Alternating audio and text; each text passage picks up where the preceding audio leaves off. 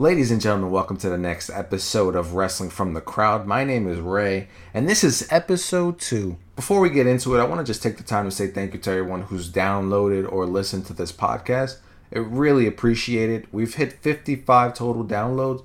I believe that's really good in the start of my journey, so thank you all for that.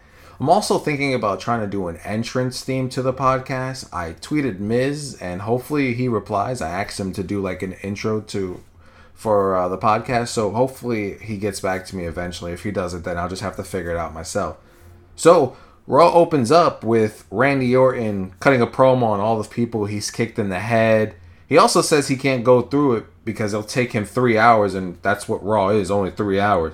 But I don't recall him kicking three hours worth of people in the head. Maybe the show's combined, but three hours worth, I don't really think so. Um, I'm going to go over some of the people he's kicked in the head so that way you have an understanding. He's kicked Vince. He's kicked Cena's dad when they had that intense rivalry. He's kicked Sheamus, RVD, Shane, pretty much the whole McMahon family. Jericho, The Big Show, Triple H. Those are some of the names he kicked. Now I don't think it'll take him three hours to name a couple of more of those names. So I thought that was pretty funny. So we hear sirens, and I'm like, is Big Papa Pump here? Why is Big Papa Pump here? That makes no sense. And ends up being Drew McIntyre coming out of the same ambulance he was put in from being punt kicked three times in the head last week by Orton. So I thought that was pretty funny that I that had that image of Big Papa Pump. We see Drew rush to the ring and give Randy Orton a Claymore. After the Claymore, you see Randy in, in the ring holding his jaw. You could tell he's hurt or, you know, fake hurt kayfabe. So we pan to the back where the Business get a segment earlier where they're talking, MVP's talking about some girl and whatever they're having a conversation about. The janitor says something and MVP says, What did you say about Shelton's mama? The janitor's like, I, I didn't say anything. So MVP's like, You're calling me a liar? I'm a liar now? You're making me look like a liar? And the janitor said, No. So he says, You did say that. So they ended up beating him up you could tell what the hurt business is about. The hurt business is about hurting people, beating people up at any cost. So I understand the gimmick. I'm, I'm becoming a little fan of it. So that that's the good thing about that gimmick. Uh, backstage segment leads to Drew McIntyre walking in the hallways, being stopped by Adam Pearce. Adam Pearce telling him, "Hey, listen, Drew, we, we don't need you here right now. There's too much going on. We got retribution. We got everything else. So can you please go? Drew's like, yeah, no problem. I'll, I'll go. I won't give you any problems. So we see Drew leave, if he did leave. Um, after that, we go to back to the ring where we see a six man tag between the Hurt Business and Apollo, Ricochet, and Cedric Alexander. Cedric doesn't even make it to the ring. He gets attacked at, his, at the top of the ramp by the Hurt Business. They beat him up. Apollo and, and Ricochet make the save. The match starts. It's slow. You could tell what direction they're going in. MVP looked really strong in this match. You could tell where it was going though. So we finally seen Cedric Alexander turn on his friends and join the Hurt Business. He threw Ricochet into the barricade. He gave a gut check to Apollo. MVP picks up the win. The Hurt Business now has a new member, Cedric Alexander. I said it last week on last week's podcast. It's the best for them. Now they have a technical wrestler. They have a powerhouse. They have MVP, who's a veteran. Now they have Cedric Alexander, who's a high flyer. So that group has all of it, which is perfect for them. After that, we see Street Profits versus Andrade and Garza. Garza makes the entrance by himself. Usually comes out with Andrade. But we know last week Garza left Andrade and Zelina Vega because Retribution came out. So he saved himself besides them. We see Andrade and Zelina finally come out and they just walk past Garza. Like Garza doesn't even exist. You know they're still mad. There's a lot of cracks in his team, and I won't be surprised if it implodes. Um, so we also see Garza throughout the match give significantly hard tags to Andrade. Andrade did not take too kind to it. Zelina's like, hey, what are you doing? We're on the same team. Garza and Andrade lead into an argument where Garza leaves him. Garza says, I don't need this. I, I can do this on my own. I've done it before. I don't need you guys. And walks off, leaving Andrade in a two on one handicap match, what doesn't even last that long. You got Dawkins who hits, I believe, a clothesline so Montez could give him a frog splash and ends the match. Now, I guess we won't see Andrade and Garza together. Maybe there'll be a feud. Uh, that's probably where they're expected to head. So I guess I can go for that. So that's a good feud. Two really good wrestlers we hear Cesaro's music, and I'm pretty sure everybody thought the same thing I thought. Like, why, why is Cesaro here? After that, Nakamura comes out right behind him. We see them walk to the ring, and it looks it looks like they, they got more of a serious look. They've been kind of a joke lately. I don't know why, but they have. They've been fighting like the Lucha House Party and stuff, and losing to the Lucha House Party. So we hear Cesaro say, you know, you guys are Raw, we're on SmackDown, but you guys have been looking like a joke tag team.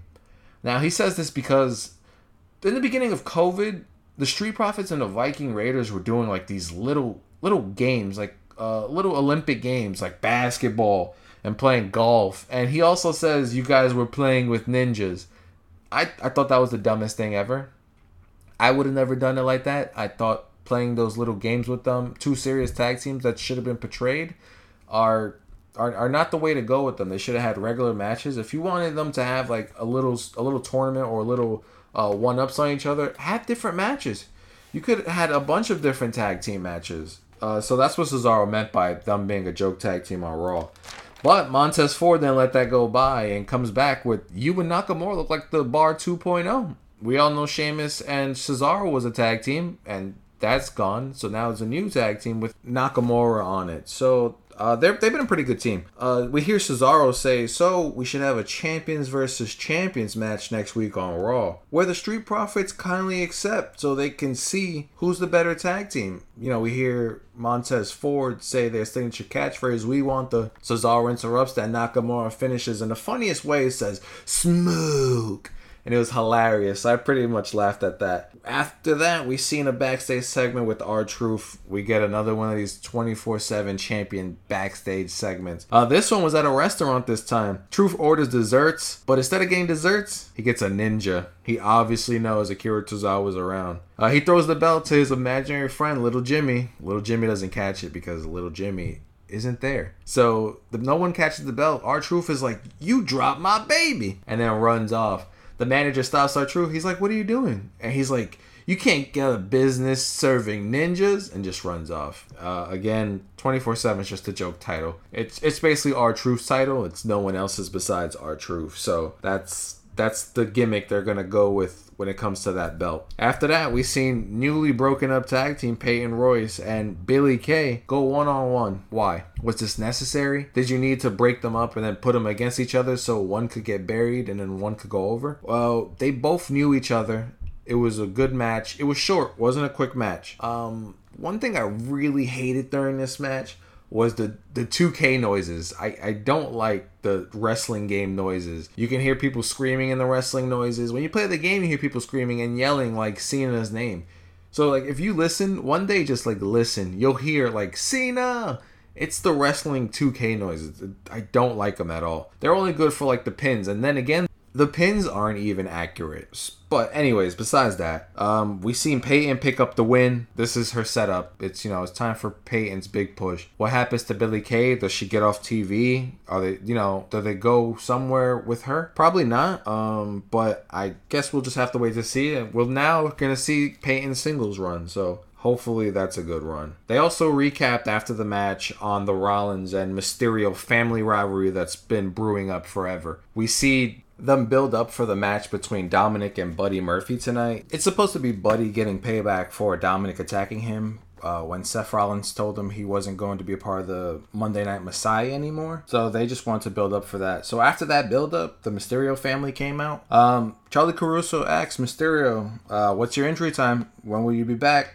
No update. Rey Mysterio doesn't have an update for us. You know, we see him talk about how he's proud of his son, his family. We see Buddy Murphy interrupt on the big screen. Uh, Murphy says, you know, he blames Dominic for why Rollins kicked him out of the Monday Night Messiah. Um, Murphy says, you know, you like to use weapons, you want to use everything, then let's turn our match into a street fight. And Dominic says, you know what? I'm I'm for it, you know, and I'll embarrass you in front of your little Messiah. And then Buddy Murphy says something about his family, and Dominic says something. He's like, if you touch anyone in my family, you'll take your last breath in and out. And I was like, ooh, a, a little dark for our new baby face, huh? So, um, he apparently he's the top baby face right now.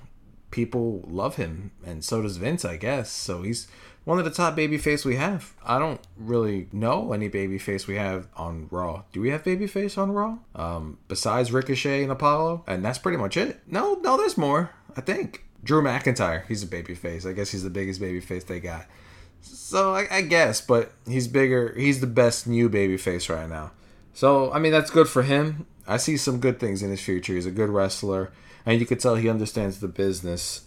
Um, we cut to a backstage segment where Adam Pearce is talking to Nia Jackson, Shayna Baszler, and Shayna's like, why, why do I have a two on one handicap match? And Pearce is like, because Nia said you could do it. So I thought it was fair to put both of you in one. Uh, we also see Drew McIntyre walk by. He's supposed to be gone, but he isn't. He's still there. Pearce stops him. He says, "What are you doing? Like, wh- why are you still here? I told you to leave." Uh, Drew says, "You know, he forgot his phone in the ambulance." An ironic excuse. He says now he'll leave. He'll leave for sure now. Adam Pearce just looks at him like, mm, "I wonder if he's really gonna leave." Uh, we cut back to the ring. We see Asuka and Mickie James versus Lana and Natalya. This is the the boat team once again. Uh, next week was announced that we'll see Mickie and Asuka fight for the Raw Women's Championship. I guess uh, Mickie James coming back, you know, was a good thing for her. Now she has a championship opportunity against Asuka. Uh, do I think she's gonna win? Uh, don't know. Raw, Raw, anything can happen. Who knows? But I don't think they'll take off the belt off Asuka so quickly. Joe also pokes at the same thing I just poked at. Hashtag boat he, he says it about like 20 times, just poking fun at that. That was pretty fun of him. Um, you know, Mickie James is a six-time champion. I can't count her out, but can can anyone really stop Lana right now? Is there anyone else to take over Lana's shoes? I mean, not Lana's shoes, Asuka's shoes. I don't know why I said Lana. Maybe because she's my next topic. Um, but anyways, uh, they put Lana together with Natalya. Just I feel like they didn't have anything to do with them. I feel like they were like, you know what, you guys, you guys figured out, and you guys come up with something that's gonna make you pop.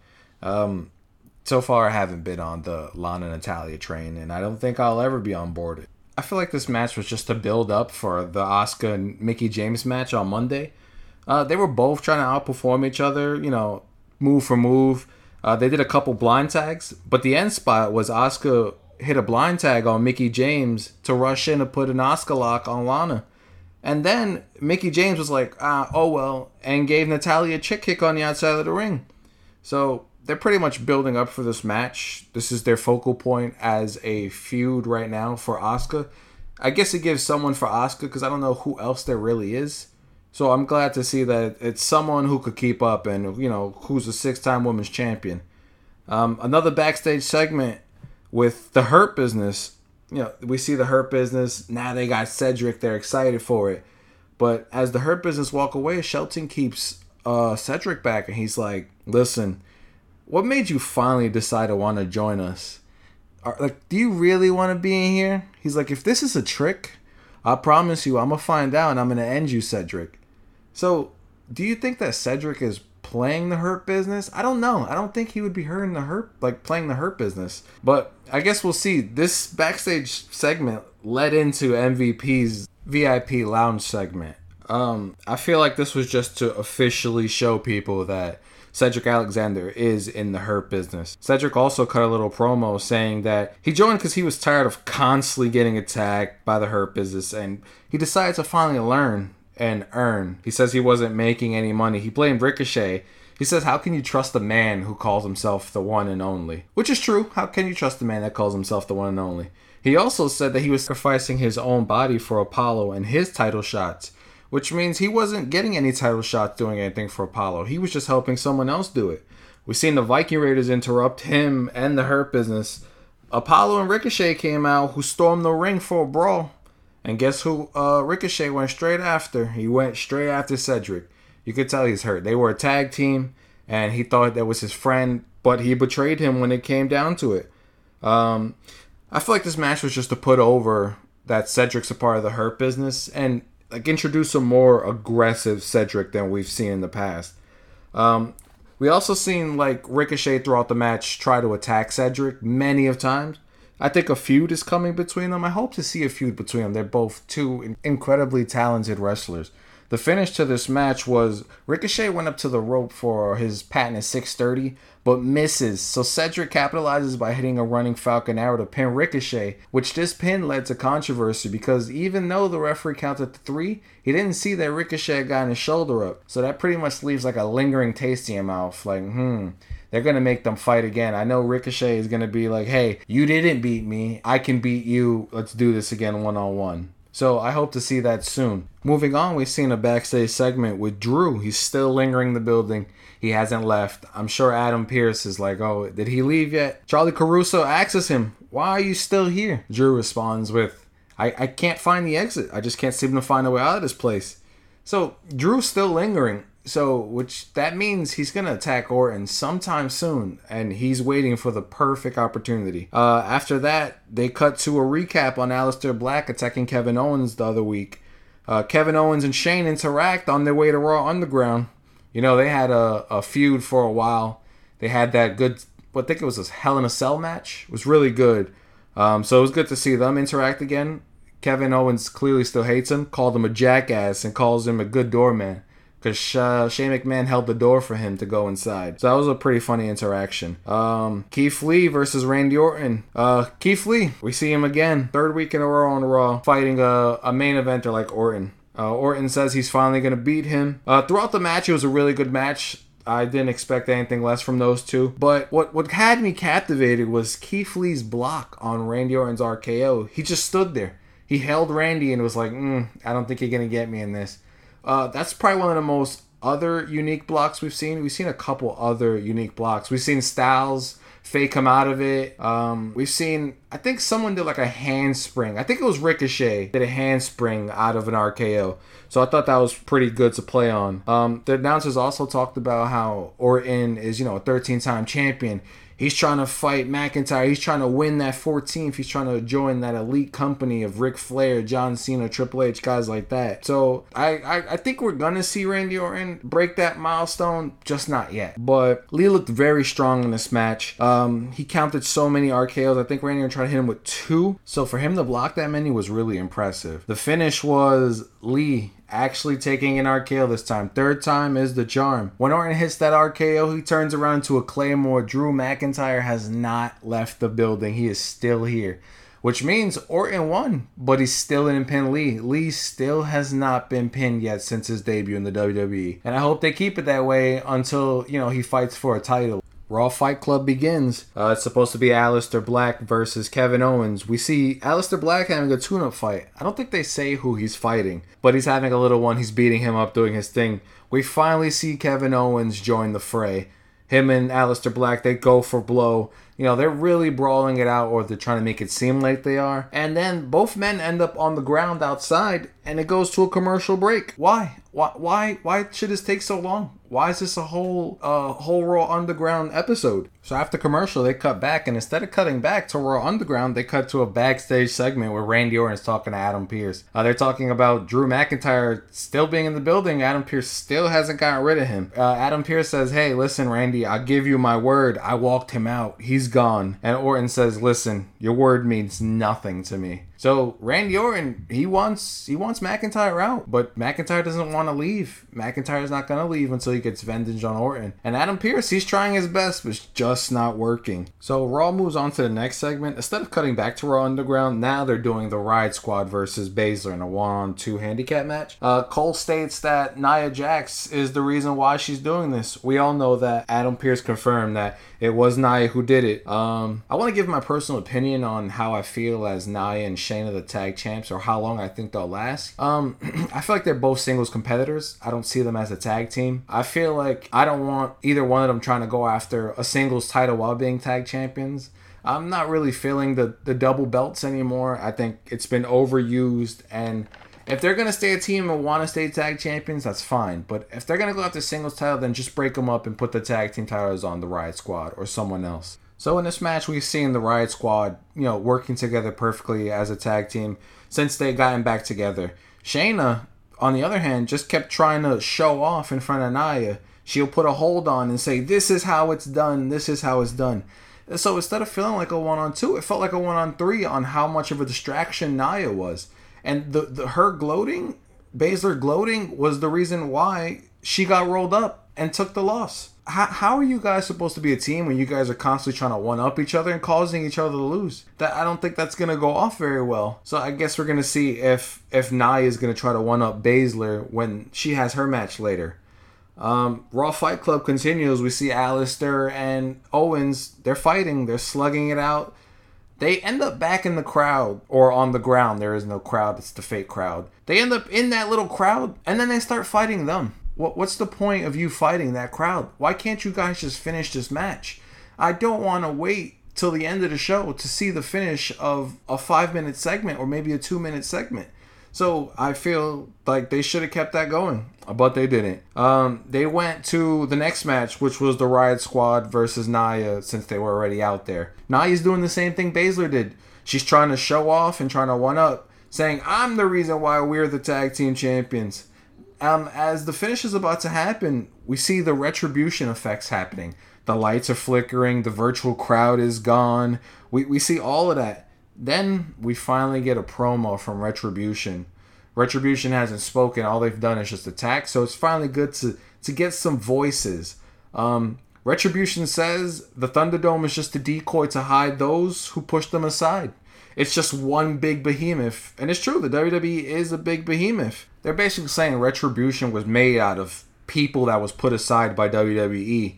And instead of, you know, giving them a name, now they have to make a name for themselves. Uh, I heard they might be only exclusive to Raw, so I hope that's not the case, but I, I think it might be. Because Raw is three hours, so I guess you could do more retribution. But if they were pushed aside from multiple like brands, why not have them on all brands trying to dominate all brands? Uh, but we'll see where we go with that. We we never get a finish to the Nia Riot Squad match, so I guess they'll probably do do it again on Monday. After that match, we go back to Raw Underground or Raw Fight Club, as I say. Um, Owens and Black are still fighting. Uh, Kevin Owens throws Aleister Black out out of the ring into Big Dabba-Kato. I, I wouldn't want to mess with that guy at all. Um, that pissed him off. Dabba-Kato was angry. He was looking at them and then Kevin Owens just shoves him out the way. Not that he barely moved him, but he shoves him and expects Dabba-Kato to just stand there. As Aleister Black and Kevin Owens go back in the ring, Dabba-Kato joins and beats both of them up. So they, they infuriate the biggest guy in Raw Underground, besides that security guard, because that guy is huge. But Dabba-Kato is now standing over both of them at the end of Raw Underground. So does that mean that Dabba-Kato is going to finally be introduced? Is he going to play a role in the Aleister Black uh, Owens feud? Are they going to do it again? Are Owens and Aleister Black going to fight in a real ring this time? So I guess we'll just have to see uh, what happens. Uh, they cut to another backstage segment. Drew, he's he attacks Orton from behind. Orton looks like he's trying to you know tuck his tail in between his legs and go running, but Drew didn't let him. They end up in like an empty arena set, and Drew gives him a claymore inside the empty ring, and I guess he's finished with him now. Raw's almost over, so he's pretty much done with him. But we see Randy holding on to his jaw, hurting. Uh, I wonder how that's going to play into next week. Are they just going to keep attacking each other from behind three times a day? Uh, I don't know where that's going to go, but uh, looks like they're both going to play off a jaw injury. The last match of the night, our final match Dominic versus Buddy Murphy in a street fight. Uh, Dominic and his family, they all come out with kendo sticks. He said bring your family, but I don't think he said bring kendo sticks. The whole family had a kendo stick, besides the mom. She looks like she's the only one who wasn't really for holding a kendo stick. Um, Dominic uh, is getting his own segment on the WWE Network. They showed it before uh, Buddy Murphy came out. I guess the documentary is going to talk about um, his start, you know, what made him do it besides his father, and I guess his training before his first match with Seth Rollins. Um, Buddy Murphy comes out. He's he's angry. He looks good. Uh, I, would love to see Buddy Murphy as a heel. I, I hope they do something else with him if the Monday Night Messiah thing doesn't work out. I hope he gets a single run, like for like the Intercontinental title or, or the U.S. title. There's supposed to be like a fake draft or a draft coming up if the draft even happens. Maybe draft him to SmackDown, give him a new start. Um, it was a really really good match. the The fight was inside. The fight was outside. Uh, most of the match it was outside. Um, Dominic hit a very, very good spot. He had climbed up onto the virtual crowd and did like a high cross body off of it and landed it beautifully. Um, so you can tell that he has a lot of experience. Uh, they, they fight, they end up on the ramp. Buddy turns the match around by slamming Dominic's head into the ramp, and that's where Buddy began to dominate the match. Um, I feel like Dominic could could hang. He can hang with big guys. Uh, I don't know if you know it could be like uh, Orton. I don't know if he'll put on a good match with Orton. I mean, he did with Rollins, but you know, as he's taking as he's taking this beating, the Mysterio family finally intervened. They they you knew they were going to be out there. You knew they were going to play a part in this match. So they they saved Dominic from getting a beating from the kendo stick by Buddy. And then they end up tying Buddy to the ropes and giving him the same beating that Rollins and Buddy gave Dominic a couple weeks ago. And then they, they beat him, they beat him, and they beat him. The mom didn't want to do it, but she finally she's like, you know what, this is my baby, and gave gave uh, Buddy some some good hits. Um, you know, we seen uh, Buddy give up I don't think that's going to go over with Rollins, but he he gave up. Uh, Rollins might kick him out. Rollins might keep him. I'm not sure. I don't think you should get rid of him because you know you if you're going to portray the Monday Night Messiah, you need people. Uh, you already lost Theory. You already lost AOP. You're going to lose someone else. And if but if uh, Rollins is going to go on a little break because of you know his baby with Becky Lynch, then that's fine, and that's a good way to cut it. You know, you're disappointed, you need time off, that's fine. At the end of the match, the family still ends up beating Buddy Murphy with the kendo sticks until Raw goes off air. So basically, Buddy Murphy got a beating until Raw went off air, and he might have still been kept getting beat after Raw. Um, but Raw tonight was was was really good. Um, a lot better than I expected it would be. A lot of good turns, a lot of good story build-ups. So I'm really happy with the stories they're trying to build and how they're going about certain certain matches and storylines. Um, so I guess we'll just have to wait till next week to see if most of these play out, like the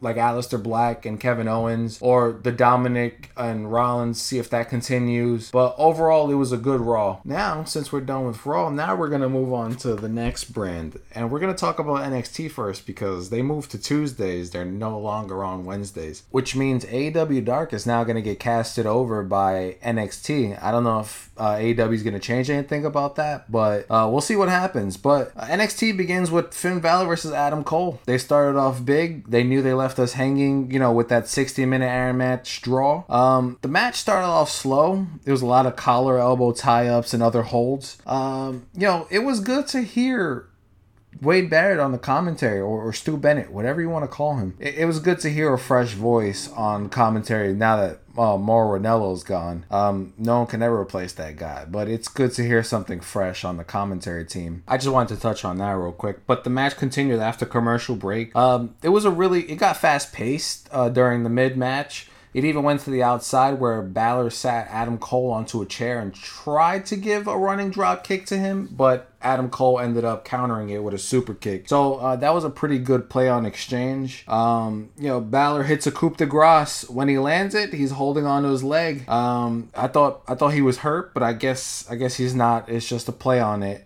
Um, Adam Cole hits a Shining Wizard to pin Balor, but he kicks out kicks out the Shining Wizard. Wasn't the Panama Sunrise, but he, he kicked out of one of Adam Cole's bigger finishes. After Balor kicks out, the match continues. We see Balor still playing off that it leg injury. Um, the finish of the match was a, a pretty interesting finish. Balor went up to the top rope with Adam Cole to do an Avalanche 1916. Uh, he picks up the win. New champion in Finn Balor. The the Prince now reigns over NXT once again. Uh, he joins that that club of uh, winning the NXT championship more than once. I'm gonna my my, my opinion on this match was it wasn't uh, that great of a match. You know, these are two big guys. I wanted it to feel like a takeover match, like it was for something. And it was for something. It was for the NXT Championship. I wanted to see everything. I wanted them to pull out all the stops, but they didn't. Yeah, it was a it was a good move to put it as a start because you knew you wanted people to, you know, be into it but I just feel like it didn't give me a title match feel. It didn't give me a takeover feel. It felt like a normal match, and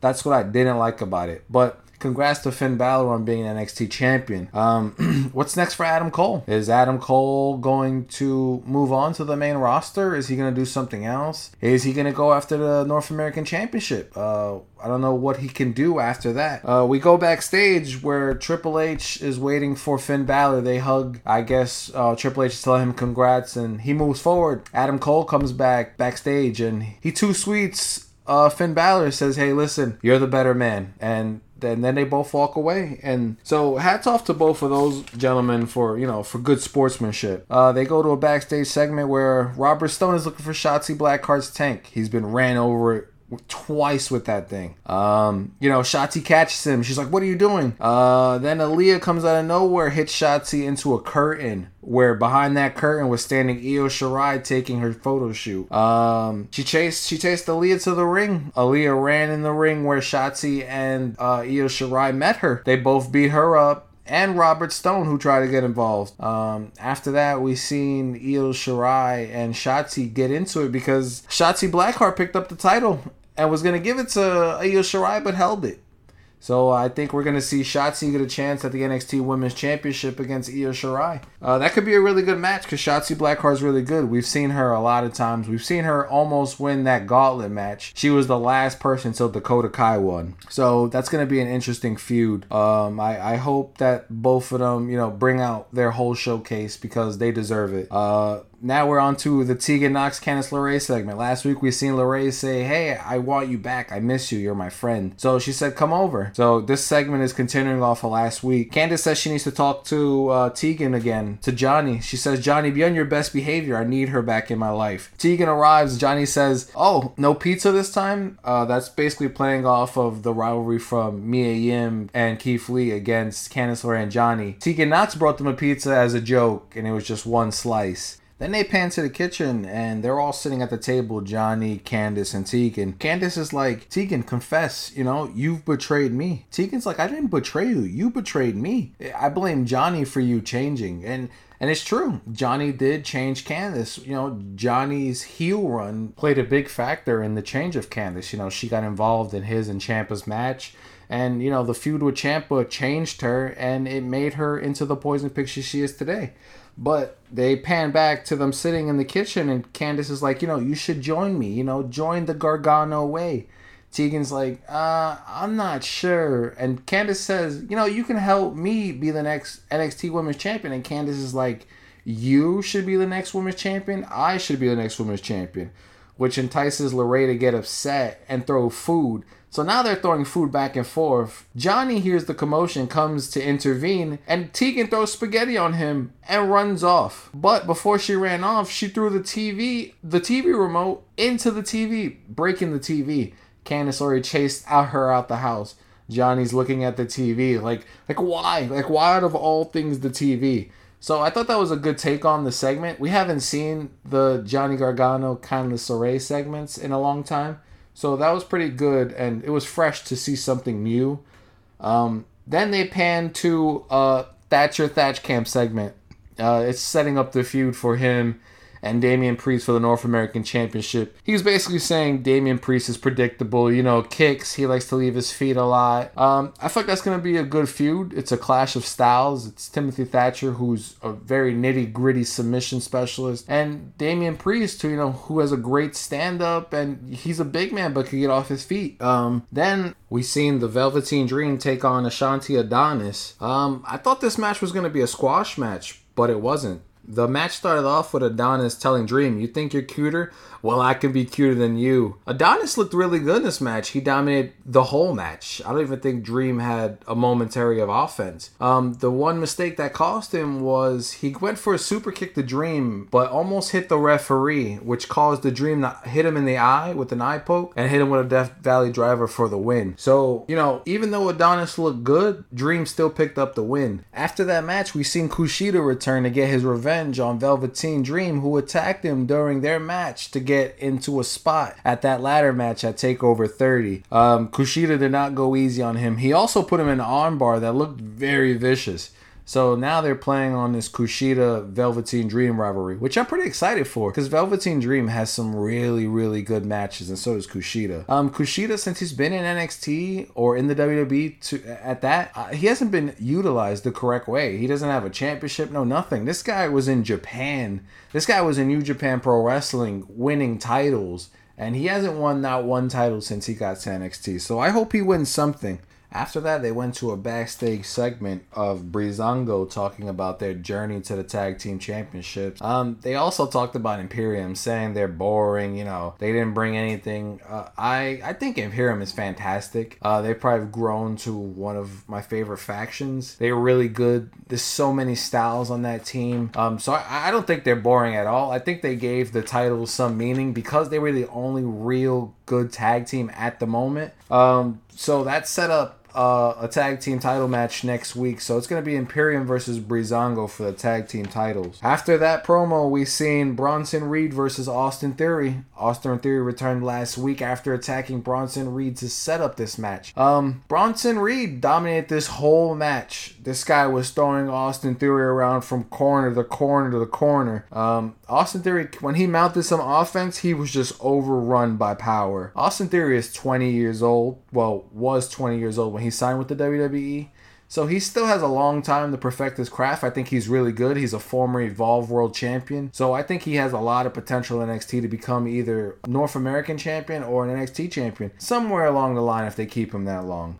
We seen Bronson Reed hit his tsunami to pick up the win after Austin Theory tried to lift up Reed, but his back gave out. So it, it, leads to my question: What's next for Reed? You know, you didn't let him win the ladder match at Takeover 30. What do you do next with him? You got a big guy who's over right now. Do you keep his momentum going or do you kill it? So I hope to see them do something good with Bronson Reed um, in the coming futures. Uh, they cut to a backstage segment with Adam Cole speaking on the championship match he had earlier in the show show, uh, he basically just gave his respect to Finn, but he also told Finn if he ever gets another shot, there's going to be a different outcome. So, are they going to make Adam Cole and Finn Balor fight again for the title? Uh, I'm not sure. I don't know where they're going to head after that. Could they look for another competitor? Don't know. But I feel Finn Balor should hold the title for a while, no matter who it is. After that Adam Cole segment, we went to the ring to see Roderick Strong versus Killian Dain. Now, this match was based off the UE attacking Killian Dain a couple weeks ago, and then Killian Dain the week prior saved Drake Maverick from a UE attack. So I guess we're gonna see a UE Killian Dain Drake Maverick rivalry, I guess. Um, no Kyle O'Reilly tonight, but Bobby Fish accompanied Roderick Strong. Um, you know, Killian Dain is so underrated. Like his run with Sanity was so perfect. He was the star of Sanity. They he outshined. He was moving like a like a small guy. He was doing everything. He was a really good wrestler. And then once Sanity died, so did the character of him. So I feel like uh Killian Dain could be a champion. They could use him perfectly but they're just choosing not to use him right now um, in that way. Um, but we've seen him take on Roderick Strong. Uh, Roderick Strong used Bobby Fish as a decoy in this match. I thought that was pretty interesting that he threw Bobby Fish in the way of an attack by Killian Dain, but it ended up paying off. Um, it was a really good match. Strong was getting like uh, manhandled a couple times during the match, but Bobby Fish was the key tonight. He was a big distraction. He distracted Dain, which allowed Dain to get knocked out by a knee from Roderick Strong for Roderick Strong to pick up the win. I feel like that win was very big for Roddy because he's just coming off that feud with Dexter Lumis who got injured. Um, so I feel like this is a good step for him to go after that North American Championship. So I hope uh, he keeps winning and you know get that title again soon. Uh, the UE attacked Killian Dain after the match, just like they did Drake Maverick last week. But guess who comes to make the save? Drake Maverick. Uh, Drake Maverick ends up saving Killian Dain, but that rescue only lasts long until Killian Dain got back up and the UE left. Uh, we thought we was gonna see Dain and Maverick, you know, form a little alliance. Uh, we seen Dain leave the ring but Drake Maverick stopped him. He's like, hey, you know, we could be a team. He puts his hand out, and Killian Dain just punches him square in the face. So uh, that just shows that Killian Dain doesn't really want his help. He doesn't feel like he needs his help. Uh, so it's interesting to see where that story's gonna go next. I feel like they're just gonna have him team anyway. After that whole thing, we see Damian Priest getting interviewed backstage. He's being told that next week he has to defend his NXT North American Championship against uh, Timothy Thatcher, who he calls ugly. Now I'm not gonna say anyone's ugly. He's not the best looking guy. Um, but Thatcher's like, you know, he could research all he want, he could do whatever he want, but when it comes to that ring, no tape is gonna help him win the title. So I'm pretty interested to see Damian uh, Priest defend that title next week. Now we move on to the main event of tonight's show, which is Rhea Ripley versus Mercedes Martinez in what they call the Battle of the Badasses. Um, this match is taking place in a steel cage. Um, I feel like this is a step backwards for Rhea. No disrespect to Mercedes Martinez, but Rhea's a champion. You know, ever since she lost that championship to um, Charlotte Flair at WrestleMania, it completely just like derailed her like path. So after that, she's never really gotten a women's title match by herself. The the title match she had after that was a triple threat with her, Charlotte, and Shirai, where Shirai took that title. So Rhea's never really had a chance to get back on that path of being champion. So I hope after this match they focus on her being a champion if she wins. Uh, but the match started out with Mercedes Martinez coming out. She's grabbing weapons from under the ring. She's trying to put them in before the match starts and gets attacked by Rhea from behind. So they start off this match early. You know, Rhea beat beat her up before she even got inside. Rhea even introduced the table to the match. Um, it was a good match throughout. A lot of good spots. They utilized the cage, you know, when they could. Um, Robert Stone trying to interfere mid match and was caught by Rhea Ripley. She tried to suplex him off from the top of the cage, but um, Mercedes Martinez hit her so hard with a kendo stick that she let him go. Um, then she hit an avalanche neckbreaker from the top, which was a pretty good spot by Martinez. Uh, like I said, they had really good chemistry. Like they've done this together a lot. So um, the match was pretty entertaining for for two big, strong women. Um, the finish of the match was Mercedes Martinez attempted to do a fisherman suplex off the top rope onto a table, but Rhea countered it into an avalanche riptide to pick up the win. Um, so on Twitter, uh, Robert Stone tweeted that it's goodbye to Mercedes Martinez. Um, I think Mercedes Martinez is off to go do stuff that involves, you know, retribution and stuff because it's been said that she's probably one of the members, uh, but no one really knows for sure. But I feel like if you know they're writing her off TV, I guess she is a part of Retribution, uh, including with Mia Yim, who we haven't seen on NXT in forever since Keith Lee left. Um, so I guess she's on to move those things. But um, tonight NXT was okay. Uh, wasn't my favorite NXT. Wasn't really a big fan of it. Um, but it had uh, uh some strong build-ups. Like I plan to see where Roderick Strong goes after beating Killian Dain tonight, or the Candice LeRae and Tegan Nox. Like I want to see where that goes. Also Kushida and uh, Velveteen Dream. But other than that, I'm not really like into like you know Thatcher and and Priest right now. Maybe they'll prove me wrong. Um, I'm I'm all for being proven wrong. So hopefully next week's NXT is a lot better than this one. I'm not saying this one was terrible. It just it just wasn't as good as it normally is. So now we're gonna move on from NXT to AEW Dark. Now the first match we've seen on AEW Dark was Shaw Legacy. It was his debut versus Will Hobbs. We've been seeing a lot of Will Hobbs. Are we gonna see a Will Hobbs push soon? I, I hope so. He's pretty good. He's pretty talented big man. Yeah, this match was just pretty much to showcase Will Hobbs' strength. Uh, like a spot that caught my eye the most was Legacy went for a crossbody and Will Hobbs just shoved him away. Like this guy's in midair and all he does is just push him away. And Hobbs is Hobbs is a big guy, but Legacy is not no small guy. So for uh, Hobbs just to shoo him away like that was pretty impressive and a, good pick of strength. Um, Hobbs picked up the victory with the win via running power slam. How many big guys in this industry do we see do a running power slam? We see Braun Strowman do a running power slam. We used to see Diesel do a running power slam big guys need to come up with better finishers because they're bigger. Don't keep it simple because you're big. I need a better finish out of Will Hobbs. Um, the next match after that was Tony Donati versus Brian Cage. Um, obviously, this was just a squash match. Uh, did it? Nothing really was. There was no offense for Tony Donati. Um, Taz made a good point on on the commentary team. He said, "Is the FTW championship relevant? Like it wasn't even announced. Like no one said, "Hey, Brian, the FTW champion, Brian Cage." You know, no one no one said that. Well, Justin Roberts, but is is it not a valid title in AEW? Is it not looked as is a title? Um, I don't think it is. It's not mentioned on the website when I look. There's no mention of the FTW championship rankings. So I don't think it's a relevant title in AEW. I think it's just for show. Just like it was in ECW, they didn't really count it as a title. There's only three champions. It's Taz, Sabu, and Brian Cage. So I don't really think they recognize that as a title. But the finish to the match was Brian Cage hitting his Weapon X. It's just a modified flatliner, and he he picks up the win. Simple squash match. It was just a tune-up match for um, Brian Cage. I don't know what they're gonna do with him next. They had the Darby feud. Then they had the Moxley feud. I don't know what they're gonna do with him next. They also had him like tease a feud with Archer, but now Archer's in a feud with Moxley. So I don't know what they have planned next for Brian Cage. Um, the next match we've seen was Griff Garrison versus Angelico.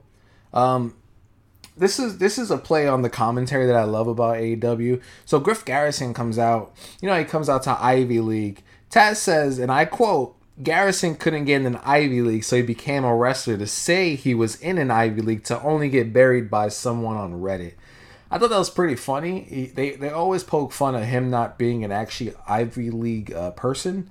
So it's pretty funny, like the play on commentary. I love it. Uh, but Griff Garrison looked pretty good in this match against Angelico. Angelico is, is a submission expert, Excalibur tells us, and we see it. Um, Angelico has been doing so well on his own right now without Jack Evans. I believe Jack Evans is injured. Uh, so it was a pretty, it was a pretty good match just for them to showcase a little bit of his skills. Uh, Griff Garrison usually goes with um, uh, what is his name? Uh, Brian Pillman Jr. There you go. And you know that's they're they're a team. So Griff Garrison getting a little little showcase of his little singles action. I I like the way it looks. Um, Angelico picked up the win with a unique submission. It was a knee bar, like cross ankle lock. It was it was pretty weird. He did like a spin and went into it. It was pretty cool. Uh, I don't know if he'll go on a singles run. I think it's just for now that Jack Evans is injured, or you know, or he'll go on it and say, hey, like TH2, we could take a break for a while and you know try a singles title. I don't know if he'll be the single titles champion at the moment, but you know, I feel like he's doing good on his own right now. Um, we seen Skylar Moore versus Anna Jay. Anna Jay is officially number 99 of the Dark Order. She finally has a number. Skylar Moore she she's 0 4. She's been on four darks. Um, she hasn't won any but she's actually really good, uh, pretty impressive. Uh, Anna taps her out quickly uh, with the with the sleeper hold, and you know the commentators try to make it like they try to justify it as if it was a different sleeper. Oh, she doesn't use her her arm; she uses her forearm. It, it just looks like a regular sleeper to me. I feel like we need to get her a better finisher than a sleeper hold. She also did state during the match that she was a different Anna Jay. So I want to see where that character develops. I wonder if she's gonna feud with Brandi soon. And I also want to know what's the status on Tay Conti joining the Dark Order. Um, after that, we've seen Lee Johnson versus Eddie Kingston. Lee Johnson's been on Dark a lot. And he's 0 14. He hasn't won a match at all. He was helping MJF with that presidential campaign, and he has not won a match ever since. Um, Eddie Kingston is a very slow paced wrestler. I haven't really watched any Eddie Kingston match, but he looks like he's a slow paced wrestler. He wrestles to his pace. Um, so I kind of got like not really into it at times. Um, but he looks like a very dangerous guy put in the right predicament. Uh, Lee Johnson had a flurry, like one quick flurry before taking a knee to the stomach and then getting backhanded to just to lose. Um, a spinning back fist, I think Eddie Kingston could do a lot better. Maybe do a more aggressive, vicious finisher.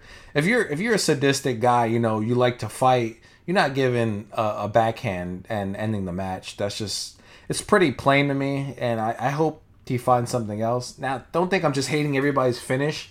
It's just some finishes don't belong on certain people. Um, after that, we seen Serpentico versus Sonny Kiss. Taz calls Serpentico a thief, saying he stole his gimmick. Um, I didn't know he was talking about, um, but he, he calls him. He calls him a thief pretty much the whole match. He's saying he stole someone's eyes and he stole a lot of stuff, which is pretty weird. I have to look into why he's calling him a thief. Um, but Sonny does a front flip. It looks like she didn't even hit all of it, but ends up getting the win it was a, a pretty fast paced match, but it ended so weirdly. I didn't think that little front flip into a pin was gonna finish the match, but it did. Um, uh, the next match on Dark was Ben Carter versus Ricky Starks. This was our main event. Uh, ben Carter was is his debut. Um, looks really good. Uh, he looks like a he looks like a young Paul London. Like when Paul London started out, he looks like Paul London a little bit. Um, it was fast paced. As soon as the match started, Carter was quick, athletic. He was agile. He was moving, doing flips and all this other stuff. I'm sure he'll be like a big topic on AEW Dark because of you know he had such an impressive uh, debut. Um, the camera kept paying to Vickie. I think Vickie likes Ricky Stark, so what they were showing us that Vickie is truly interested in like Ricky Starks, you know, and that's fine. That's Ricky Stark's character. Ricky Starks is a pretty flamboyant man. You know, it, it builds on his gimmick. Um, so mid like towards the end of the match, Carter gets a near fall via a Sprague splash. Then he goes up to the top rope to try to do a Phoenix splash, which he misses and ends up getting hit with a spear from Ricky Starks and his finisher, the Roshambo, to pick up the victory. Um, it was a great debut for Carter. I think he has uh, a, a, future in the business. He was really good, really agile. Uh, I hope to see more of him. I think his move set could go further than what they showed tonight, maybe with someone faster, like a Darby Allin or someone else. But um, it was a pretty good debut for him. So AEW Dark tonight was just like every Dark show. Um, it was it was okay. It's just a build up for characters or to introduce new characters or to just play on storylines. So it's just this, the typical AEW Dark fashion. Um, now now we're to move on to AEW Dynamite, the main show. It started off with Chris Jericho and MJF like arriving at the arena at the same time in two Escalades. You know, they're complimenting each other MJF is like, you know, you sh- didn't have to touch someone like Orange Cassidy. And Jericho's like, you know, one day you're going to be champion, basically putting him over. And, you know, they all friendly and stuff. And they're like, you know, keep doing what you're doing. And they pan away from each other. So there's two separate cameras. There's one on Jericho, one on MJF. And then they both call each other a loser. I thought that was great heel work. And, you know, that's that's the way that they should start the show. It felt different. I just want to say congrats to AEW for hitting 1 million viewers this past week. It's a big accomplishment. I don't think they broke that million barrier till now, so congrats to them. Uh, our first match was Lucha Bros versus Jurassic Express. The Lucha Bros is 2 0 since siding with Eddie Kingston.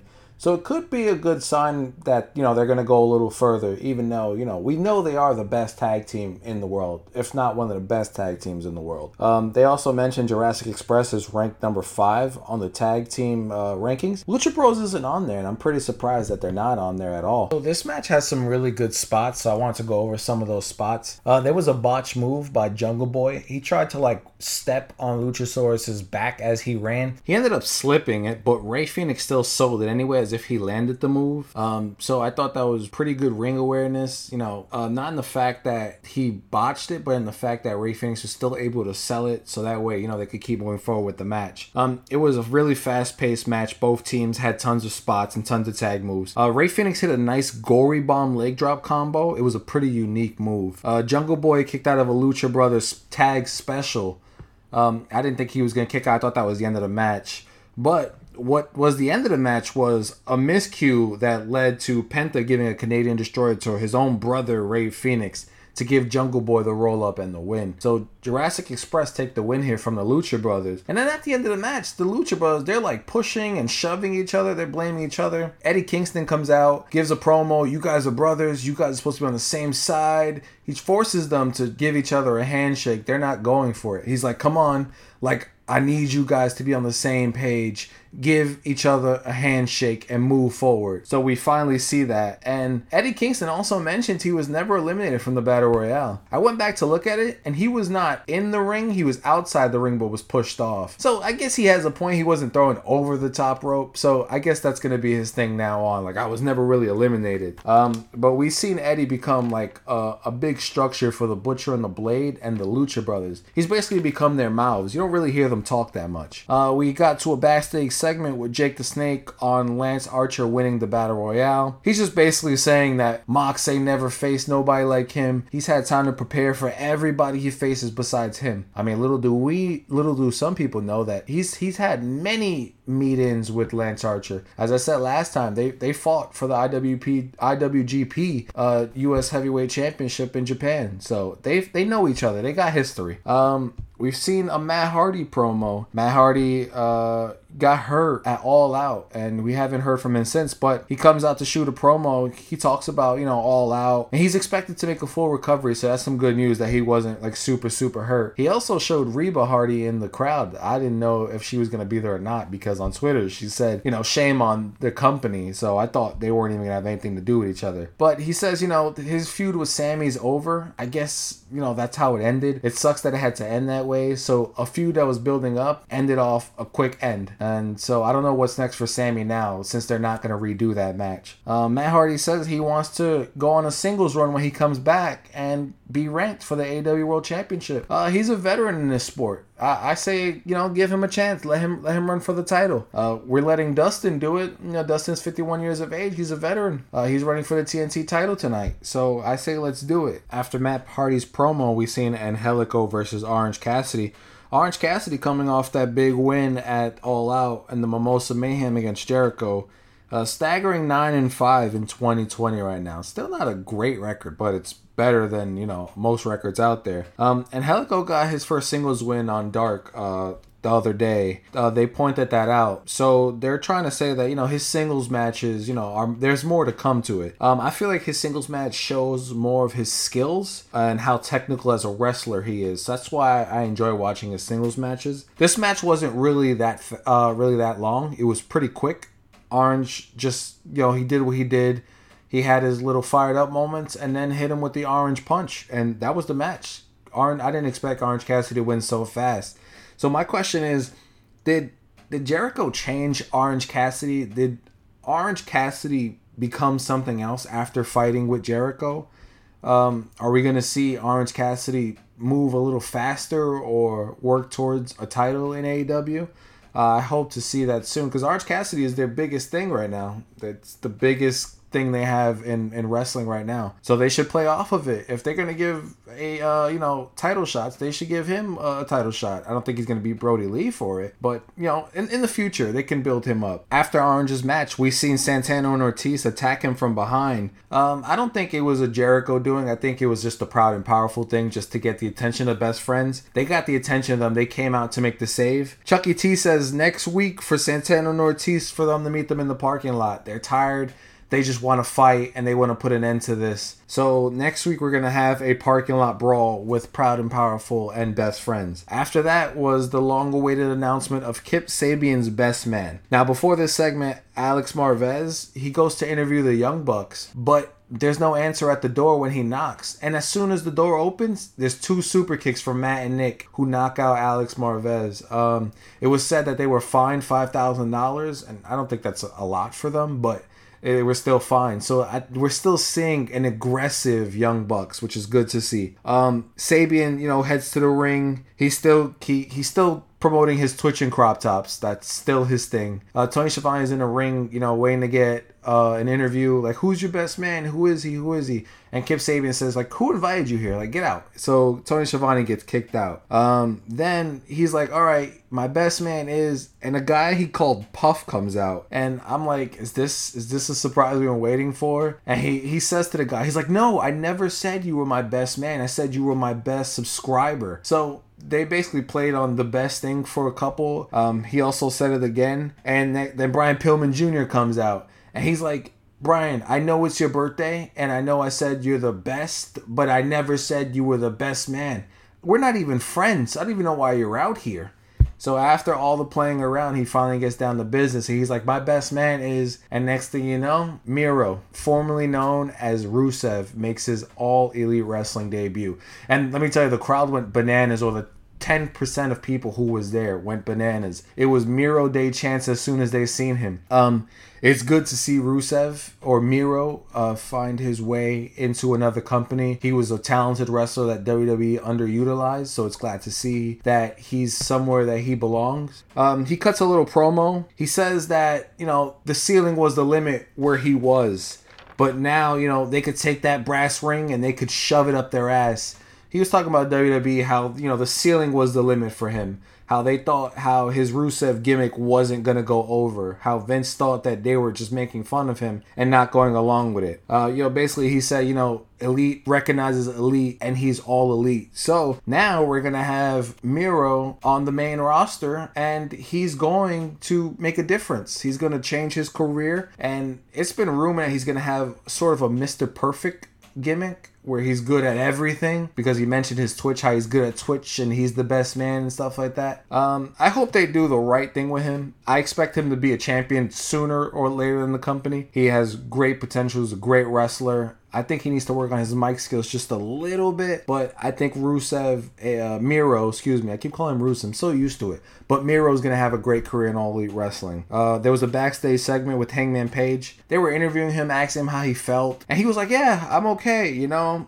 And he says he, people were expecting for him and Omega to crumble. I mean, we were. I, I was. I thought didn't think they were gonna last at all. He says he blames himself for everything. The the Matt and Nick loss the Omega loss. He blames himself for everything. He says he wants to stay a tag team and hopefully he could climb back to the top. Uh, my thing is, if Kenny's going to be the cleaner, I think tag teams is out of his future and he should go on a singles run now. Um, after that, we've seen Chris Jericho and Jake Hager versus Joey Janela and Sonny Kiss. We've seen we've seen a little rivalry between all those all four of those competitors. Uh, we've seen Kiss and Hager in the battle royale. We've seen Janela get beat up by Jericho. Um, this was a no DQ match, but it was so weird because they still required to tag. So I was like, is this a no DQ match or is it a regular tag until JR specified like this is no disqualification? I was like, so why are they tagging in? Um, I don't know if they're building up to a feud between Hager and Sonny, but in this match, Sonny looked really strong against Hager. Oh, like they even the announcer said it like this is the only person who's able to take down Hager. He's been kicking him and punching him and knocking him down like he's nothing. So I'm looking forward to seeing a Sonny Kiss Hager feud. They they finally giving Sonny Kiss some shine, and that's really good. Um, Hager put Janela through a table from the ramp. Uh, you know, Janela could take those, but Hager was just showing his dominance. Uh, Jericho sprayed Sonny with a fire extinguisher after she was taking over Hager and and actually out wrestling him, which is really shocking to see still. Um, but once she got sprayed with that fire extinguisher, Hager locked on a choke and it was over. Jericho mentioned after the match that, you know, what's next for him. And I asked that the last podcast. I said, What's next for Chris Jericho? Chris Jericho now mentions that him and Hager will now be chasing the AEW Tag Team Champions. Um, which means no Le Sex Gods. Uh, I don't think he's doing anything else with Sammy. Sammy's still in a circle, but they're not tagging anymore. So it, it goes back to my point of singles wrestlers becoming tag wrestlers. And do I think they're going to beat FTR or uh, whoever else puts in front of them? They'll beat people to get in the rankings, but I don't think they're going to beat FTR for the tag team championships. Um, backstage segment, it was MJF. He says Jon Moxley's a cheater. He couldn't beat him without the paradigm shift. Even though MJF cheated, he's a heel. He's supposed to look past that. Uh, he also blamed his presidential campaign for his loss, so he fires everybody. He even blames Wardlow. And then Wardlow looks angry, like he wants to punch him, and he's like, "Oh, you know, does Con- does Tony Khan sign your checks? Because last time I checked, I do. And and Wardlow just looked so angry, he thought he was gonna hit him. But he said MJF said if Wardlow didn't get it together or if he had a problem, he'll make sure he solves it and puts him and his family on the street. Uh, could we see Wardlow turn on MJF soon? I, I don't know. Um, it looks like it's brewing in the works since MJF fired everybody and you know he doesn't really have anybody left. It's only Wardlow, but how how much can Wardlow take before he actually snaps on him? Um, then it cuts to a Moxley promo saying, you know, it, it's not like defending the title is not supposed to be easy. Uh, he's talking about him fighting Lance Archer. So he says, you know, Archer isn't a monster. He's just a man. And if people are afraid of him, I'm not. He's basically saying that the title the title defense aren't supposed to be easy. You're not supposed to be fighting squash matches as a champion and and main event matches. So he has the point of they're supposed to be top caliber matches when it comes to championship matches.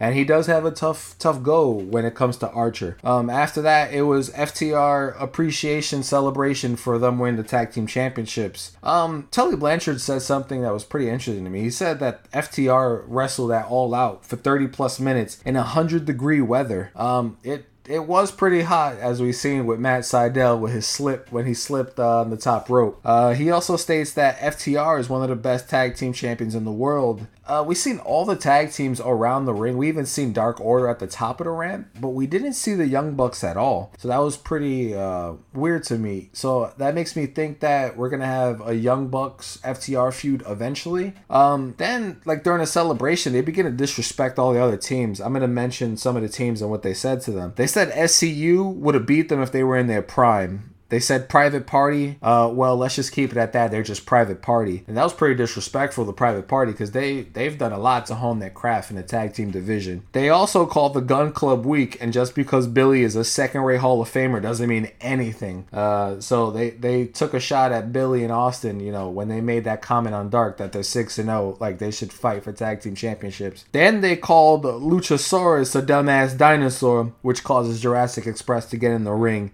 and uh, try to ruin the celebration. Um, we seen Dash and Dax. They uh, try to attack Luchasaurus, um, which didn't go well for them. They ended up running out the ring. Then they got hit with a cooler, the cooler that they always bring out to the ring to celebrate with other people. They got hit with that. Uh, next week was announced that we'll have Jurassic Express versus FTR in a non-title match.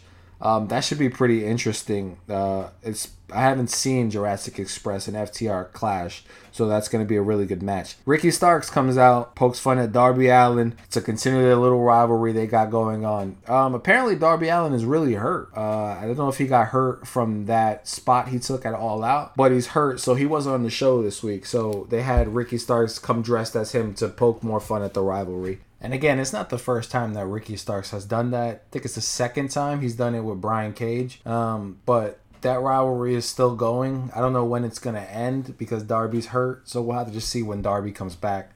Uh, Tay Conti, we learned the other day that she signed with All Elite Wrestling. So she had her first match tonight with Nyla Rose. Um, Tay Conti looked really good in this match. Like you could tell her use of her martial arts. I learned that she was a black belt in judo and a blue belt in Brazilian Jiu Jitsu. And you can see that in her moveset when you watch her in the ring.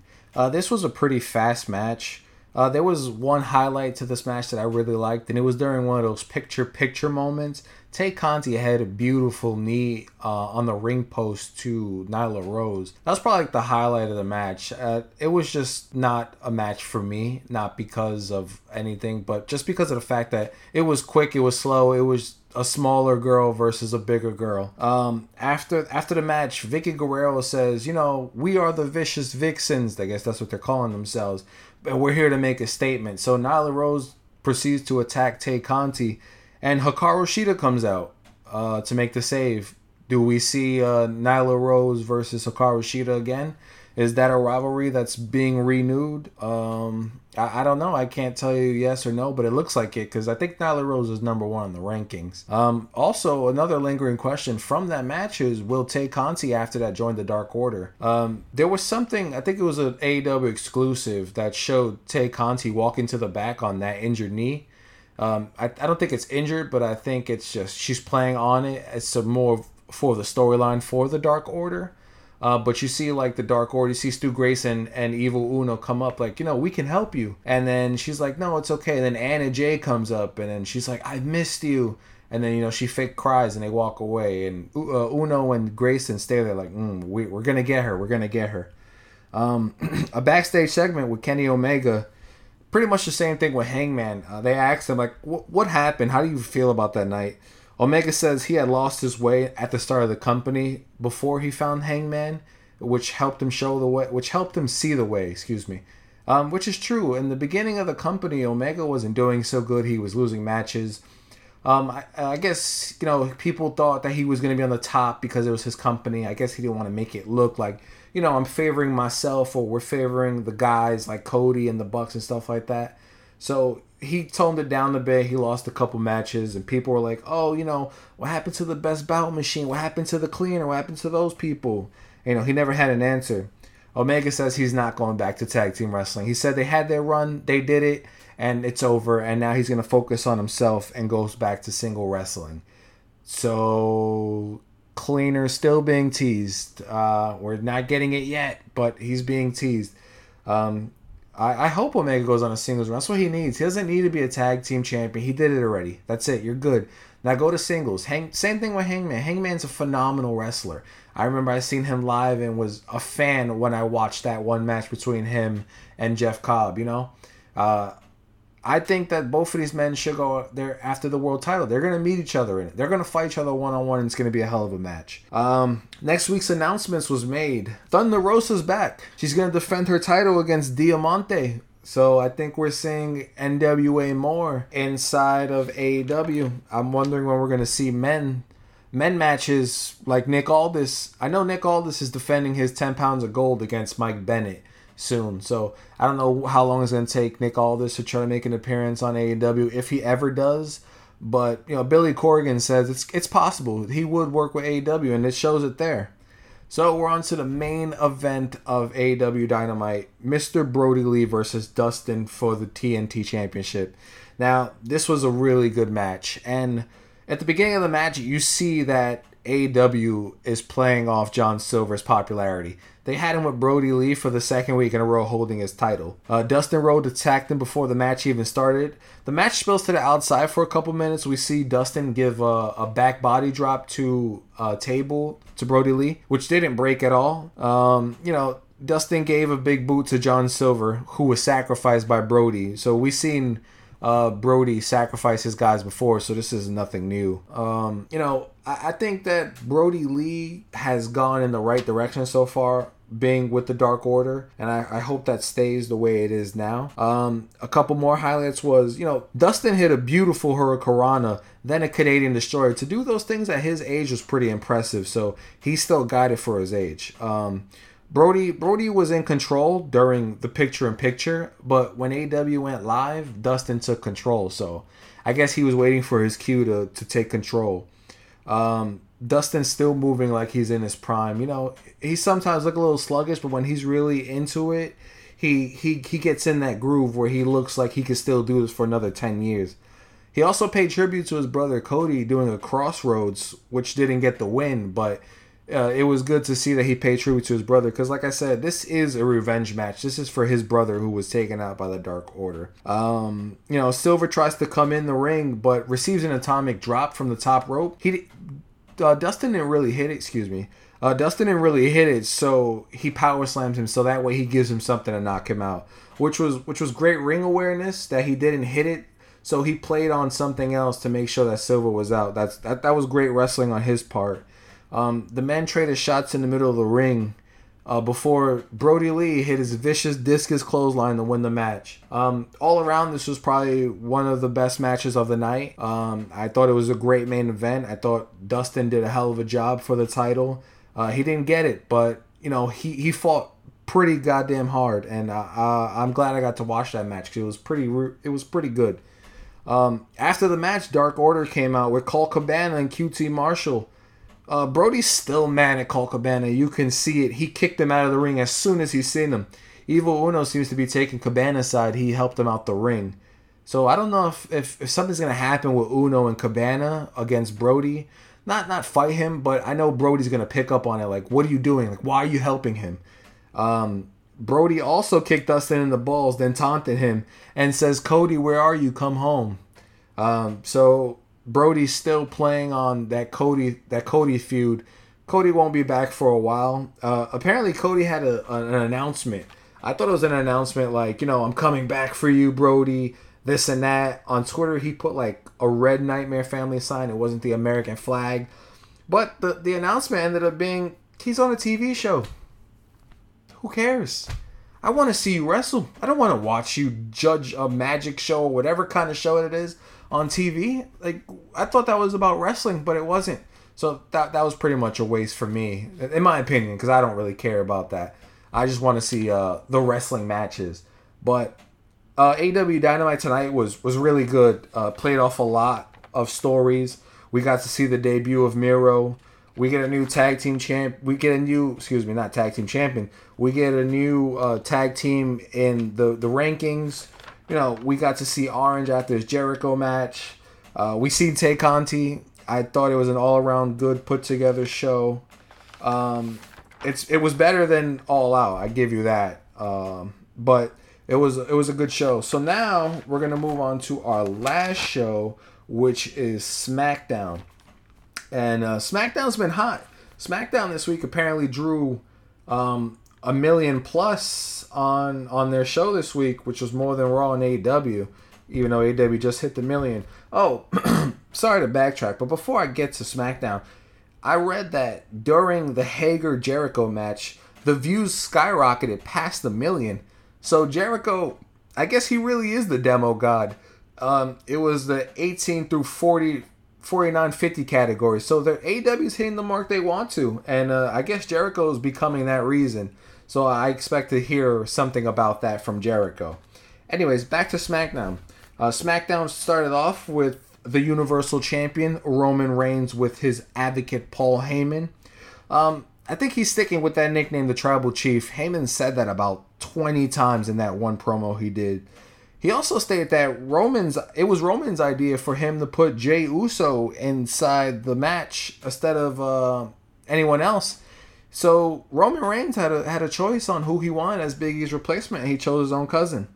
Um, but he also says, you know, Jey comes out. He says, "Listen, you know, you're my cousin. This is gonna be a good match."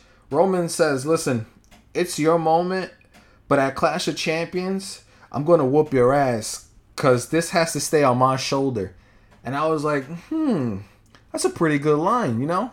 He's gonna whoop your ass because it has to stay on his shoulders. It can't go to you. So I wonder what what kind of Roman are we gonna get at Night of Champions? Um, I wonder what kind of Roman we're gonna get tonight. Uh, we've seen Baron Corbin and Sheamus interrupt saying it's unfair and it's nepotism, it's family. That's why he got the title shot. You put him in the match because he's your blood. Jey Uso's like, listen, I earned this. He also proposed a tag team match. Then Corbin and Sheamus try to attack him, and he fends them off by himself while Roman Reigns just stands there. Roman Reigns is just testing him, like, mm, can you do this on your own? Can you handle yourself? I gotta say, I'm not even gonna do anything. So it's pretty interesting to see how Roman's taking this. Um, we pan to a backstage segment with Sami Zayn. He's upset that on the graphic um, for Styles and Hardy's match that's coming up, it says that it's an Intercontinental Championship match. He says he's the real Intercontinental Championship. Why isn't they saying it for him? Why isn't it on his graphics? So he starts pushing all the buttons in the production truck, and then he takes SmackDown off the air. SmackDown then comes back from commercial to pan to AJ Styles versus Hardy for the Intercontinental Championship, which is what uh, Sami Zayn was talking about. I seen Styles was wearing a new shirt. Uh, I actually like it. I have to get it. I actually have a lot of wrestling shirts, like tons and tons and tons and tons. Um, so I'm, I'm gonna add this one to my collection. Um, Sami interrupts the announcer while he's coming down. He says the that there's a match. He's the real champion. There shouldn't even be a match. He he's the real intercontinental champion. Why why is this match even happening? He also states that it, he was stripped. He never had a chance to defend it. He defended it once and then he got travel issues, so they stripped him from it. He's right. You know, he never got to really defend that title besides once. They stripped it from him like I said last week, similar to Jordan Devlin, still says he's the cruiserweight champion on WWE.com. Um, you know, then Pearce comes out. He's like, Sami, you have to go. I'm here to take you out. And then he says, like, you know, this is unfair. This is unfair. And while Jeff is distracted, AJ Styles takes advantage, hits Hardy. Hardy gets back up. Then he hits a twist of fate and then goes for a swanton. I thought it was over right there. I'm like, why are they finishing this match this early? It should not finish this early. But uh, AJ Styles rose out of it, and the match continues. So I'm, I'm glad they didn't end it like that. Um, you can see at Jeff's age, he's still sacrificing his body. And it was told before by Matt, like, you know, you don't have to sacrifice your body people come to see you and only you. They they don't care if you throw yourself around and do anything else. They just want to see you dance and do what you do. You don't have to hurt yourself anymore to see anyone happy. I, I thought that was really true from Matt. I think he said that a while back. But you know, Jeff does throw his body around like he's he's young, like he's still super super in his prime. He's not, and I feel like him as long as he keeps doing that, he's gonna shorten his career. Um, you know, Styles stated Styles stated uh, earlier this week during his Twitch that he wants to retire, and I, I can see that. You know, he he he's happy wrestling, but he'll be more happy retired. He can do something behind the scenes, but AJ Styles really wants to retire. I hope he doesn't right now, but he wants to. Um, but back to the match. Um, the match ended in DQ because Sami attacked both Styles and Hardy. Um, I think we're gonna see a triple threat match at Clash of Champions, so we can see who the real champion is. I hope Sami Zayn wins it. Um, I, I think he was going to be the next best thing for SmackDown when he won the Intercontinental Championship. He's a really great wrestler, and I think he would have brought a lot, but COVID happened, and you know they had to strip him. But I, I hope that they have a triple threat match and he wins it, so he can be the real champion. Um, after the match, you know, everyone left. Jeff is walking up the ramp and just collapses. I thought this was, uh, you know, um, I didn't think it was uh, fake. I thought it was real. I thought he really collapsed. Um, they pan to the back before a segment with Jey Uso, and they said, um, you know, it was just dehydration. He was dehydrated. He collapsed, but he got back up. He's fine. Um, so we go to a backstage segment. It was brief, wasn't long. It's just Jey Uso and Roman Reigns sitting on a couch, and Jey Uso's talking and talking and talking about the game plan of tonight, and Roman's just sitting there like, listen, like I don't care, like this ain't got nothing to do with me. This was your fight. Um, so we're still seeing some Roman Reigns heel work, and he's really not caring about Jey Uso right now. And I'm liking the way things are going between uh, Roman and Jey right now. Um, and after that, we've seen the champions meet. We see the Street Profits now come on SmackDown, just like uh, Cesaro and Nakamura did on Raw, and now they're in the Champions Lounge. Cesaro was like, "What are you guys doing here? This is a Champions Lounge for SmackDown." He's like, "Don't worry, we're just here to analyze and watch your match." Uh, Montez says, and then Cesaro's like, "Don't touch anything. We have a match." Uh, they're supposed to fight Lucha House Party. Um, so we see Cesaro and Nakamura go to the ring and we see Lucha House Party. Um, I'm trying to figure out was Lucha House Party good or are they still like going through their problems? Because we seen Kalisto give a pep talk before the match. It cut to like a little before segment. He called himself the leader, and Metalik and Dorado looked at him like, um, "You're not the leader." So it it was like, are they still fighting amongst each other or are they okay? Um, it was a fast paced match. I didn't expect anything crazy from that match. Um, Cesaro and Nakamura get distracted by a Tron showing the Street Profits having a party in the Championship Lounge. Remember, Cesaro and Nakamura told don't touch anything, but they ended up having a party, which distracted Cesaro so he can get rolled up by Kalisto. So we see Kalisto and the the Lucha House Party take a win this week over Cesaro and Nakamura.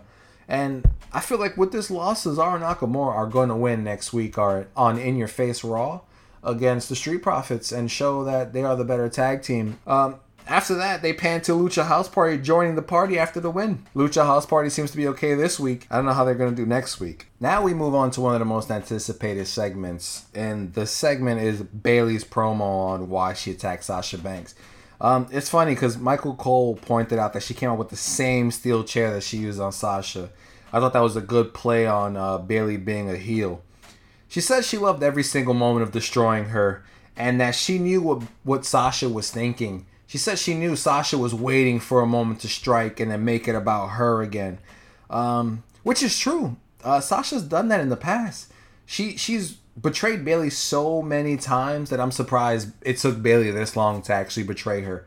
And uh, so I think that's a really good play on that. She also says that she was just using Sasha to keep the titles, and now she's just useless to her. So is is Sasha gonna come back and fight for the women's title? Is Sasha, you know, gonna gonna cost her something? Is she gonna cost her the title? Is she gonna cost her a match? I know when Sasha comes back, it's gonna be a, a, fight every 30 seconds between those two if they let it play out like that. Um, after that was a fatal four way between Nikki Cross, Alexa Bliss, Lacey Evans, and Tamina for the number one contender spot for the SmackDown Women's Championship. Um, as Bayley was going up the ramp, Nikki Cross was coming out, and you know they have history. They fought plenty of times for that title, even though Bayley retained. And as Nikki Cross is going to the ring, Bayley hits her with that same steel chair she hit Sasha with.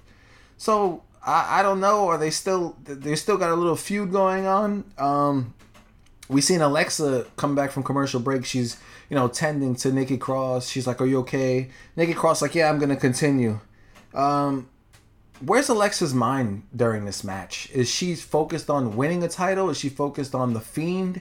What is she focused on this match? She looked like herself during the match. Um, but then it came to this one spot, which was probably my favorite moment of the night. Alexa Bliss gets possessed supposedly and hits the sister Abigail on Nikki Cross on the outside. And after she does that, she just walks away. She leaves the match. The match becomes a triple threat. She didn't even care about the title. When she walked away, she just looked like she was possessed. Um, you know, throughout this match, it, it was a really good match. Um, you know, Tamina to me, I never see her enough. I don't think she's that talented. Um, she has moves, but her her her wrestling style or just her matches just don't wow me. And I, I get super uninterested. But Lacey Evans, again, like she shows so much promise. It sucks that they built her up and then brought her back down. I thought she was gonna win the title from Bayley, but she didn't. Um, we seen her hit a woman's right, and then we seen uh, Nikki Cross hit her finisher, and she gets the roll up on Tamina, who uh, I thought was gonna win because she had hit some move and then made the pin. I thought she was gonna get the win, but she didn't. So now we see Nikki Cross versus Bayley again. We see this feud re renewed. We seen it on the ramp. I should have took it as a sign that it was gonna that Nikki Cross was gonna win this match. But now we have another rivalry. Now I'm gonna give you my prediction or my opinion. I think that Nikki Cross this time is gonna win the title. I don't think she's gonna lose this time. I think that she's gonna win. And why I say she's gonna win, I think Sasha Banks is gonna cost her that match. I think Sasha Banks, even though she might not come back night of championship, might come back before that.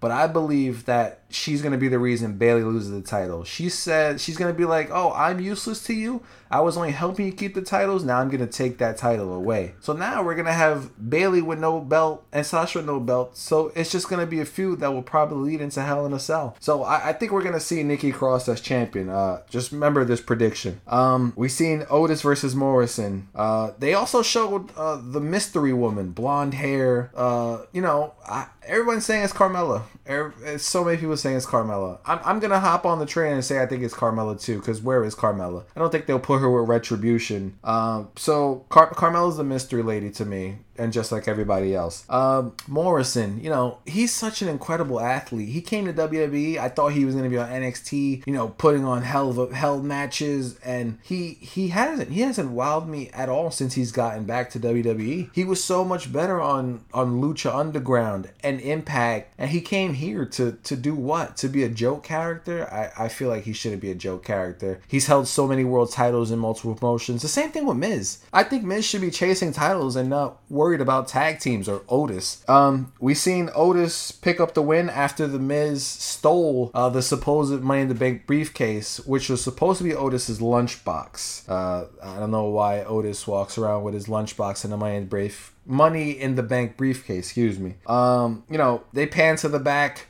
Otis is telling Tucker like, ah, I'm not mad that's not the money in the bank. This is the money in the bank. And next thing you know, he pulls a lunchbox out of the big money in the bank and I'm like, what? How many like lunch boxes does this guy have? And he pulls out the, the, the money in the bank contract, which again means nothing because it, it, it's just it's not what it used to be it doesn't really mean anything to me anymore. They just give it to anybody or who's hot at the moment, and that's what Otis was hot at that moment. Um, so they pan to Miz and Morrison. Morrison opens like, yeah, we got it, we got it, and he pulls out an eat an apple, and he he's upset that he got tricked again. So he calls in a favor. Uh, I learned that that favor was he got Mandy Rose traded to Raw. So Miz Miz got some pull. Mandy Rose is officially on Raw. So does it mean that the draft is going to be a real thing? Who who does SmackDown get since since uh you know they got uh Mandy Rose to Raw? I think Peyton Royce should go to SmackDown. I think that's the best bet. I think she could win a championship on uh, SmackDown. So it's interesting to see where that that goes. A Firefly Funhouse segment, funny, the best thing SmackDown has had in a long time. The, the Firefly the Firefly Funhouse, that's a tongue twister, is is such a great segment kudos to Bray Wyatt. He he makes that thing so good. Um, it showed Bray said there was gonna be a new character that was teased all night. New character, new character. Bray introduces the new character, a parrot. The parrot doesn't come out the box, and then we're all like, uh, is he gonna come out soon? The parrot's dead. Bray says, Oh, I forgot to cut holes. Oh well. So I, I found that pretty funny. Um, also, we see an appearance from Puppet Mr. McMahon, who makes an appearance. He tells Bray Wyatt, or yeah, Bray Wyatt, because he's not the Fiend yet. He says, "I'm disappointed in you. You were supposed to do this. You know, you don't want to be." F-. And then Bray Wyatt's like, "No, no, no, no, no, no, no." We all know he was gonna say fired. Um, so I thought that was pretty funny. They also introduced another new character, which is the Firefly Funhouse Advisor. Um, Mr. McMahon says, uh, "Here is Wobbly Walrus," which is supposed to be Paul Heyman. So I thought that was pretty funny on how they're taking you know his loss to Roman and they're making it something funny. Um, the Vince character is pretty funny. I think Wyatt voices him. I don't know if it's really Vince, but I know somebody voices him. Um, they also left us with a cliffhanger. It says to be continued. So I guess next next week we're gonna have to wait for another episode of the Firefly Funhouse. We get to the last match of the evening, the main event. It's supposed to be Roman and Jay Uso versus Sheamus and King Corbin. Uh, this is Roman's first match in seven months. Michael Cole can't stop letting us know. He keeps saying it's Roman Reigns' first match, seven months, seven months, seven months. Uh, we see Jey Uso, King Corbin, and Sheamus come out, but no Roman. The bell rings. I'm like, I, I thought this was a tag match, not a two on one. Jey Uso is literally fighting two men the whole entire match. Now, let me tell you, I'm liking heel Roman right now. He's doing some really good heel things he, he doesn't show up for this match at all, um, except for the last two minutes, which is the finish. He comes in, Roman, um, Sheamus is about to hit a Brogue Kick, and then Roman's music plays, and you see Roman just strolling, taking his time, like, yeah, whatever. And Stroll, he gets on the apron, Jey Uso's about to go for the Uso splash, and he blind tags him. He takes the spear, one, two, three, and then walks out like he did anything. He just took all the credit from Jey Uso. So I'm liking what, where where this story is going between them both. Um, a segment that stood out to me at the end was Jey Uso and Roman was standing at the top of the ramp at the end of the match, and Jey Uso held up the hand Roman had the title in, so it gave the illusion that Jey Uso was holding the title. And Roman Reigns looked at him like, "What are you doing? Like, get off me!" So I thought that was a good play on on their rivalry. Um, I I, I think that's gonna be a, a good match. It's gonna be a sleeper match. You know, we're gonna think like, oh, it's Jey Uso. It's not gonna be a good match, but I I think that's gonna be your sleeper match at Night of Champions. Um, so that's it for SmackDown's review. Um, I think SmackDown tonight was really good. It played on a lot of stories. The Alexa Bliss Fiend story continues to wow me. Roman Reigns as a heel is excellent. Um, I, I'm trying to see who this mystery person is, even though even though we know or think it's Carmella. Um, you know, uh, SmackDown was very interesting tonight. I'm I don't want to see Otis segments anymore. I don't really care about that. But other than that, SmackDown was pretty solid. Um, so that concludes today's podcast. Uh, this is episode three. Um, I just want to thank all of you again for listening and for helping this podcast grow into what it's becoming. Um, you know, this is just a project. I want to see it go further. Uh, I'm trying to network and trying to get this podcast out there so more wrestling fans can hear it. Um, this episode took a lot of work. Um, so I want to thank you very much for tuning in. And this has been Wrestling from the Crowd. My name is Ray. Thank you for listening.